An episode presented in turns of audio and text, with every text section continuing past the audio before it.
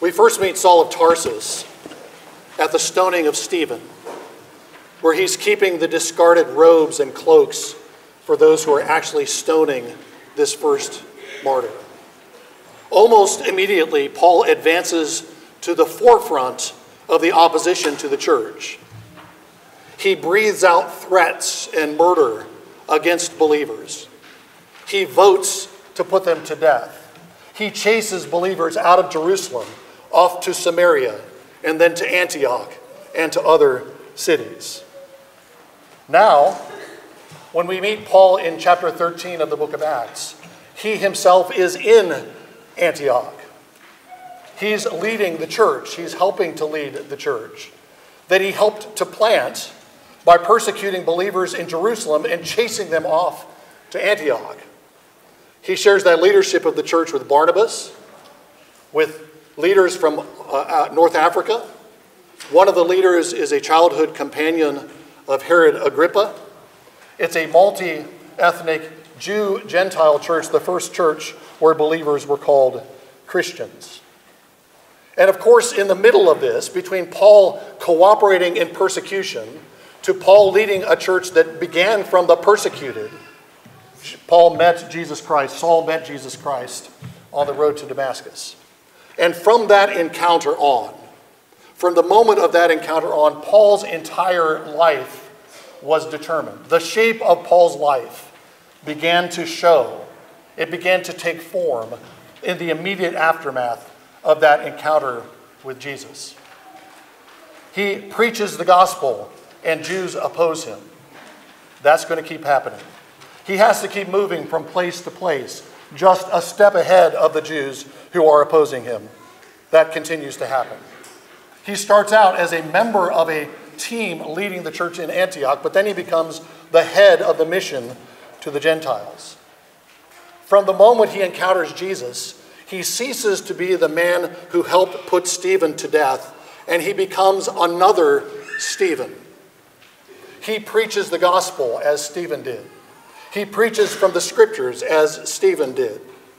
He's persecuted as Stephen was. He's stoned several times as Stephen was. But Saul of Tarsus survives those stonings. Stephen was a second Christ. And if Saul is another Stephen, Saul also is another manifestation of Christ among the Jews and among the Gentiles.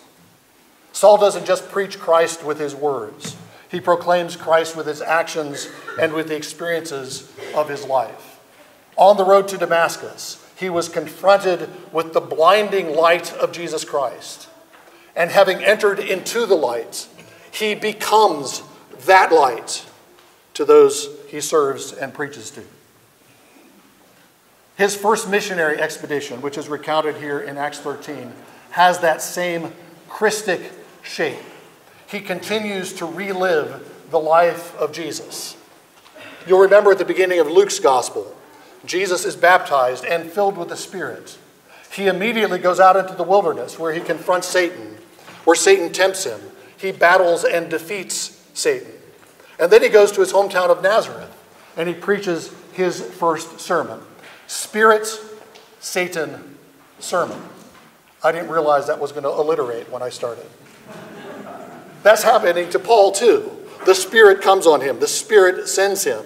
He goes out and he confronts not Satan, but a satanically motivated counselor to the governor of Cyprus. And having encountered this satanic figure, he goes on to preach his longest sermon in the book of Acts.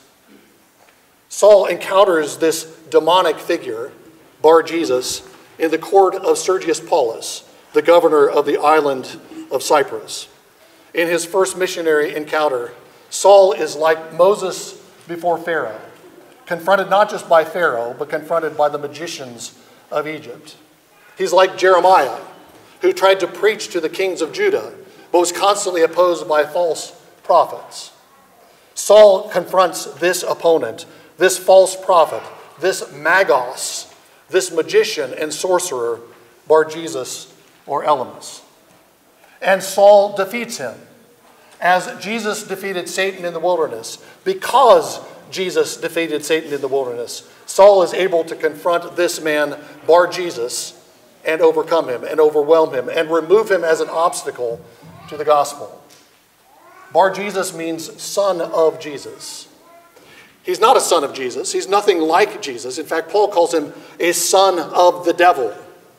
He claims to be filled with a prophetic spirit. He's not filled with a prophetic spirit. He's filled with deceit and fraud, as Paul charges.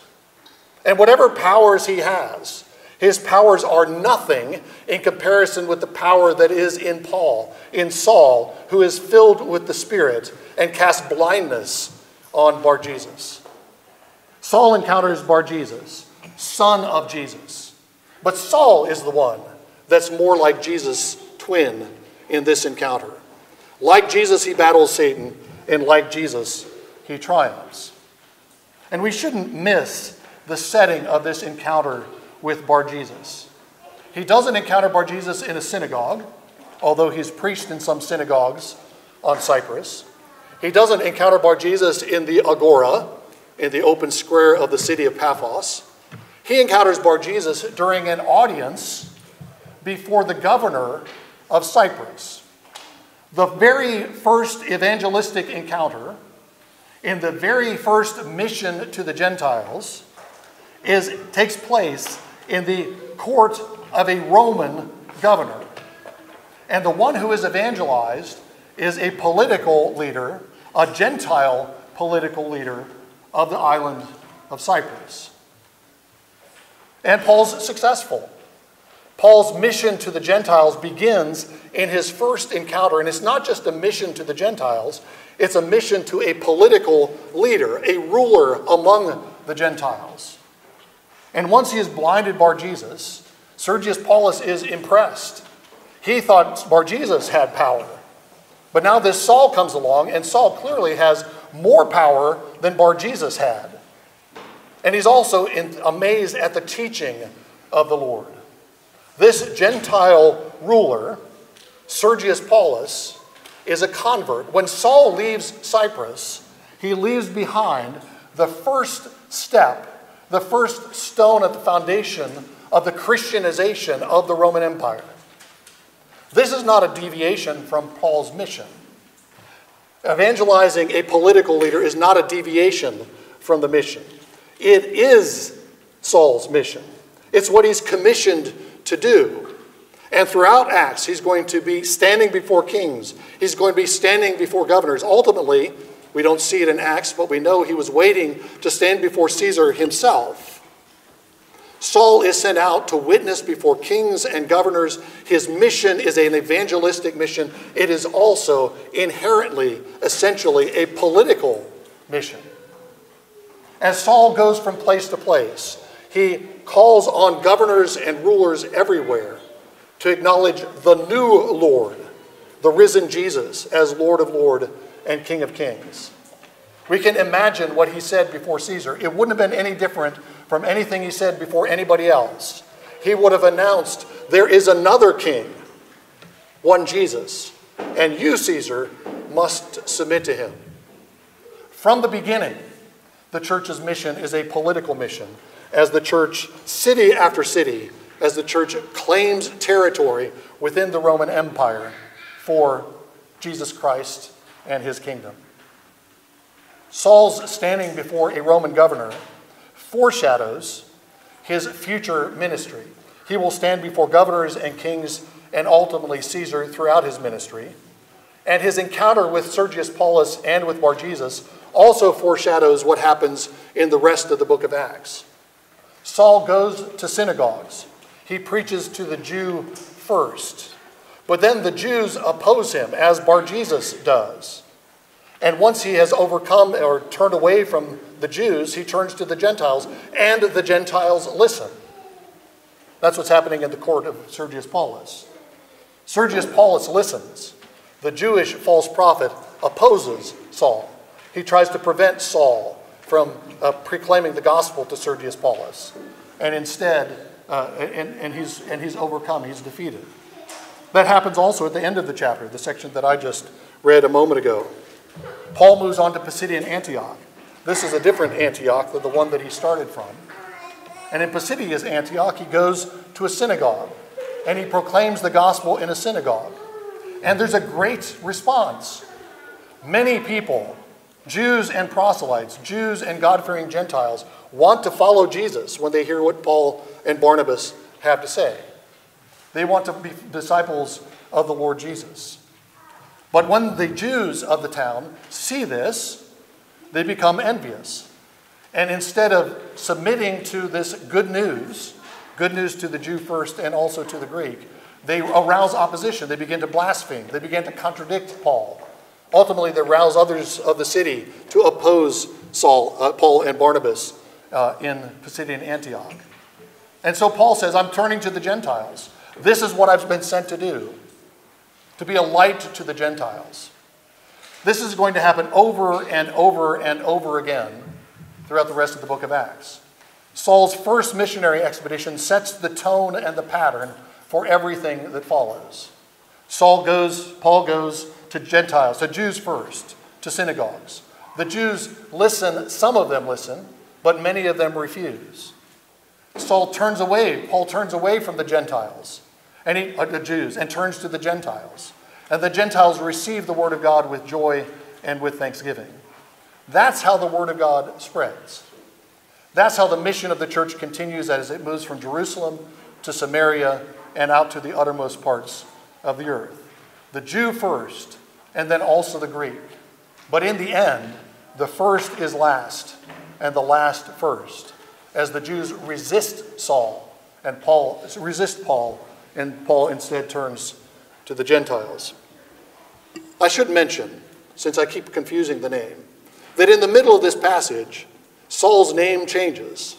Just as he's rebuking Bar Jesus, Luke inserts a little note. Oh, by the way, he's also called Paul. And from that point on in the book of Acts, he's always Paul. We never go back to the name Saul.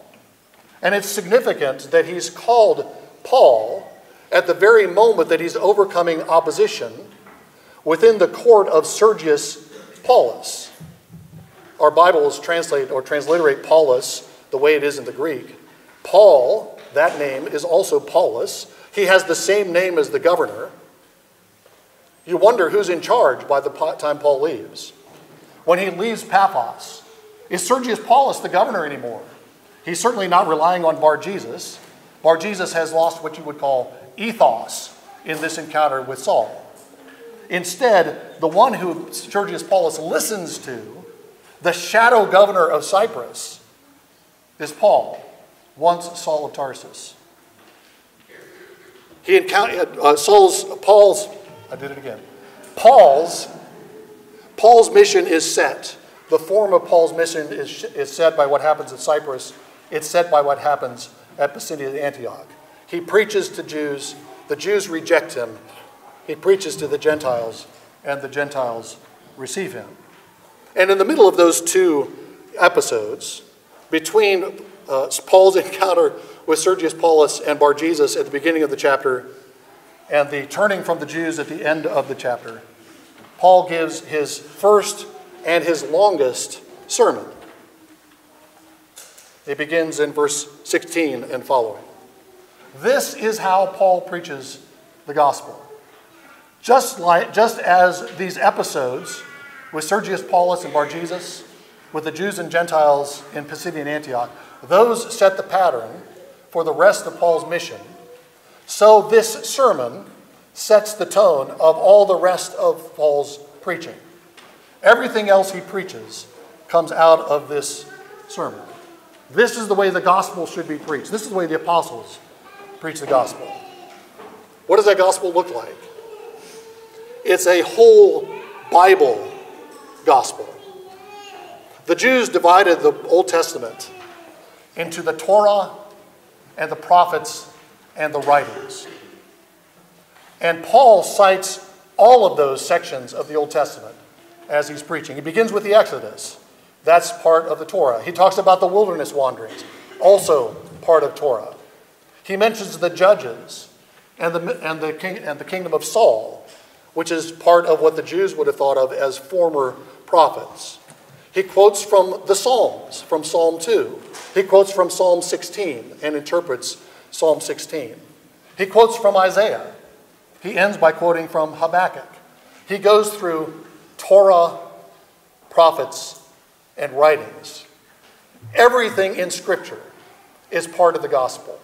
And everything in Scripture, and this is the second feature of his gospel, everything in Scripture is about Jesus. Paul wasn't present when Jesus taught his disciples after his resurrection.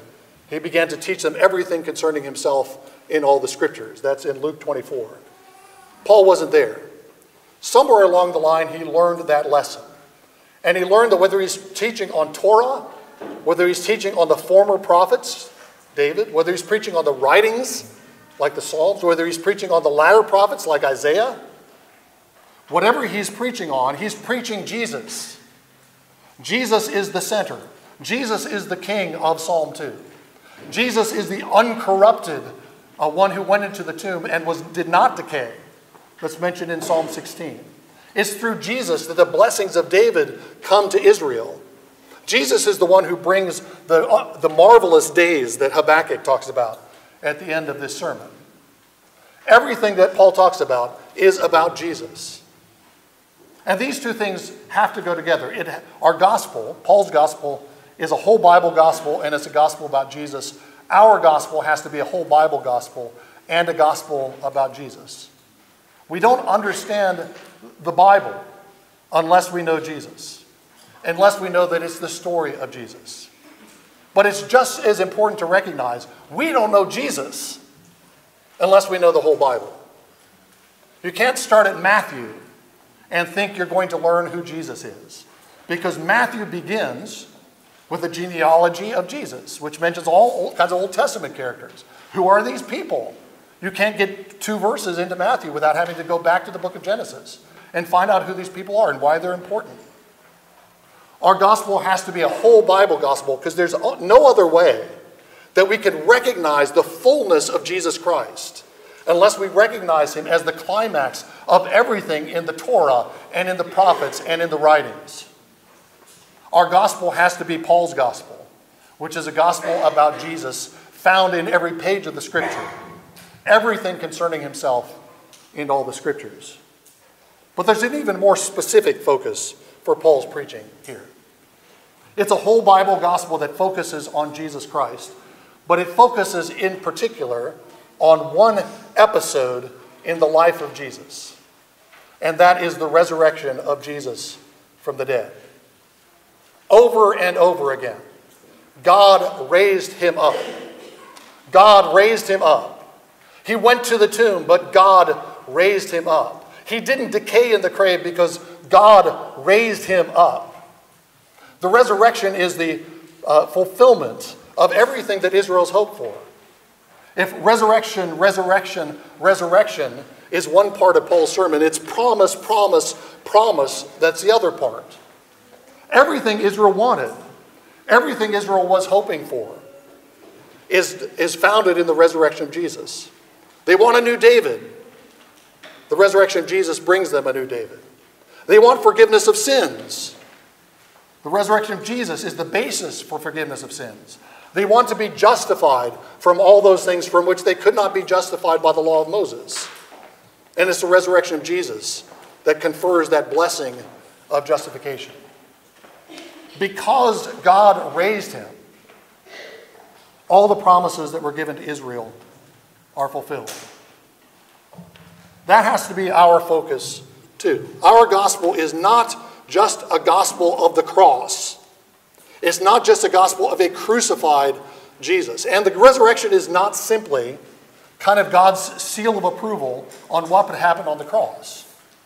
The resurrection is the necessary fulfillment and completion of what Jesus did on the cross. A dead Jesus is not a Savior.